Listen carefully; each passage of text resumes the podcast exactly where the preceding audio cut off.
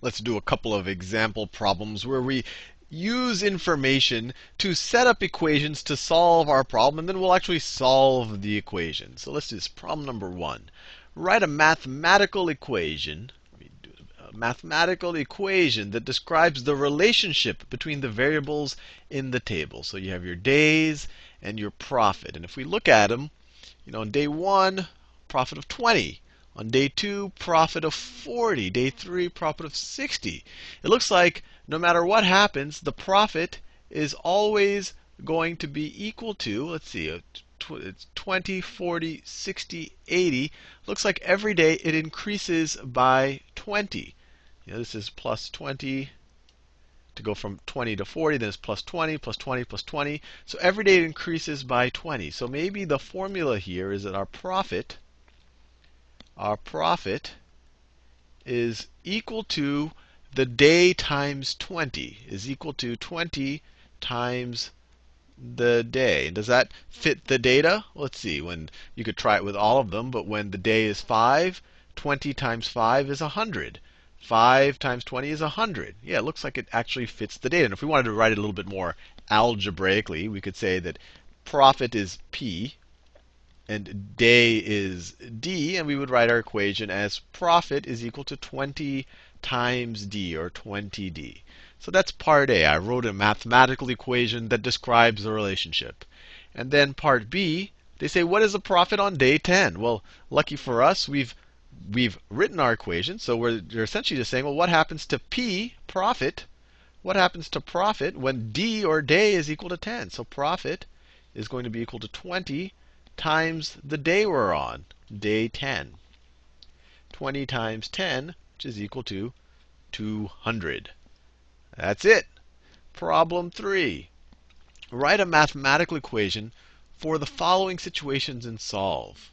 All right, let's do part A part A. 7 times a number is 35. What is the number? So whenever someone says a number, I'll just use the variable x. I could use any variable. I could say y or b or z or anything, but I'll go with x because that's what I'm most used to and what's most typically done until you are, unless you've already used your x. So 7 times a number, I'll say 7 times x is equal to 35 is equal to 35. So that's our equation. We've written our mathematical equation. And now it's what is the number? So to solve for x, you could view it one of two ways. You could divide both sides of the equation by 7. So if you divide that side by 7 and that side by 7. And the whole reason I'm doing that is because I want this coefficient to become 1. And anything I do to one side of equation, I have to do to the other side. So 7 divided by 7 is 1. So you just have 1x, or you just have x, is equal to 35 divided by 7. x is equal to 5. The other way you could have thought about this, you could have said that this is multiplying both sides of the equation times 1 7. So 1 7 times 7x is equal to 35 equal to 35 times 1 7. These are equivalent ways of doing it. Either way, these would have canceled out. You'd have gotten 1x is equal to 5. Part B part B. One number is 25 more than 2 times another number. All right, so let's, let's say that x is equal to a number, the one number, and let's say that y is equal to the other number. Other number. So they're introducing more variables here. So one number, let's say x, is is, that's like equal it's equal to 25 more. So 25 more. So it's 25 more than 2 times another number. Well, this is the other number. So 2 times our other number. That's what I got out of this first line right there. One number is equal to is 25 more than 2 times another number. Or 2 times another number plus 25 is going to be equal to my first number. All right, now what does the second slide says? If each number is multiplied by 5, the sum would be 300. Their sum would be 350. So that means 5 times this plus 5 times that is going to be equal to 350. So 5 times x plus 5 times y is going to be equal to is equal to 350. And they're asking, what are the numbers? Well, here we can do something called substitution. We already see that x is equal to this whole thing over here. It's just like saying x is equal to 5 or x is equal to 9 or whatever. x is equal to something. So every time we see an x, we can replace it with this something. So we see an x right here. So we can replace it with this something. And then we'll have an equation that only has a y in it. And then we'll be able to solve for y. So this can be written as 5 times, instead of an x, we have we have this all this business. 25 plus 2y. I substituted for x because they told us x is equal to this thing. 25 plus 2y plus 5y is equal to 350. Use the distributive property. 5 times 25 is 125, plus 5 times 2y is 10y, plus all of this, 5y, is equal to 350.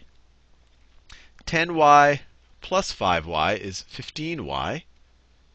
That's 15y plus 125 is equal to 350. Now we can subtract 125 from both sides. So minus 125, sorry, minus 125. I'm doing that to get rid of the 125 from the left-hand side. So our equation simplifies to, I'll do it I'll continue it up here.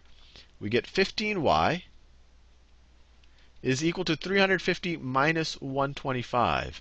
That is equal to 225. And you may or may not already know that 15 times 15 is 225. So we already know what y is. But let's divide both sides by 15 just to make it clear what I'm doing. You divide both sides by 15. You get y is equal to 225 over 15, which is equal to 15. Now we're not completely done yet. We know what y is, but we still have to solve for x. So x is equal to 25 plus 2 times y. y is equal to 15. 2 times 15, 2 times 15, that is equal to 30. 25 plus 30 is 50, 55. Let me do part C. And I'm going to clear this out of the way. Let me clear this out of the way. Cleared this out of the way as well. Part C. Part C. The sum of two consecutive integers is 35. What are the numbers? Well, let's say that x is equal to the first integer. First integer. Then what's the second integer going to be? Well, the second integer is just going to be one more than that. It's, they're consecutive. They're one after another. So x plus 1 is equal to the second. The second integer. And they're saying the sum of both of these numbers is 35. So x plus the number that comes right after x, x plus 1, is equal to 35. Add these together, you get 2x plus 1 is equal to 35. Subtract 1 from both sides of the equation. You get 2x is equal to 34. Just subtracted 1 from both sides. Divide both sides by 2, and you get x is equal to 17. So the first number is 17, and the second number is just one more than that. It's 18. And notice, two consecutive integers, 17, then 18. Add them together, you get 35. Part D. Part D. Peter is three times as old as he was six years ago. How old is Peter? So Peter, I'll say P for Peter's age, is equal to three times as old as he was six years ago. So three times, how old was he six years ago? Well, if he's P years old now, he was P minus six years old three years ago. So let me make this this. Is P minus six, that's how old as old as he was six years ago. That's what p minus 6 is. This 3 times, that's the 3 times as old as he was six years ago. And of course, this is how old he is right now. So we just have to solve for p. So we get p is equal to, distribute the 3. 3 times p is 3p minus 3 times 6 is 18. Now we can subtract 3p from both sides of the equation. We get minus 2p, right? p minus 3p is minus or negative 2p is equal to negative 18. And divide both sides by negative 2, and you get p is equal 9, right? Just multiply both sides by negative 2, and you can verify it. Right now, he's 9. Six years ago, he was 3 and he is three times as old as that. Right? Six years ago, he was three, and at nine years old, he is three times as old as he was six years ago. So it definitely works out. That's the cool thing about algebra. You can always check your work. You always know when you got the right answer. Problem six. The price of an MP3 player decreased by 20% from last year to this year. This year, the price of the player is $120. What is the price last year? So let let me say let P is equal to the price last year. And they, they're telling us that the price, the price of MP Player decreased by 20% from last year to this year. So let's take 20% away from this. So price minus 20% of the price.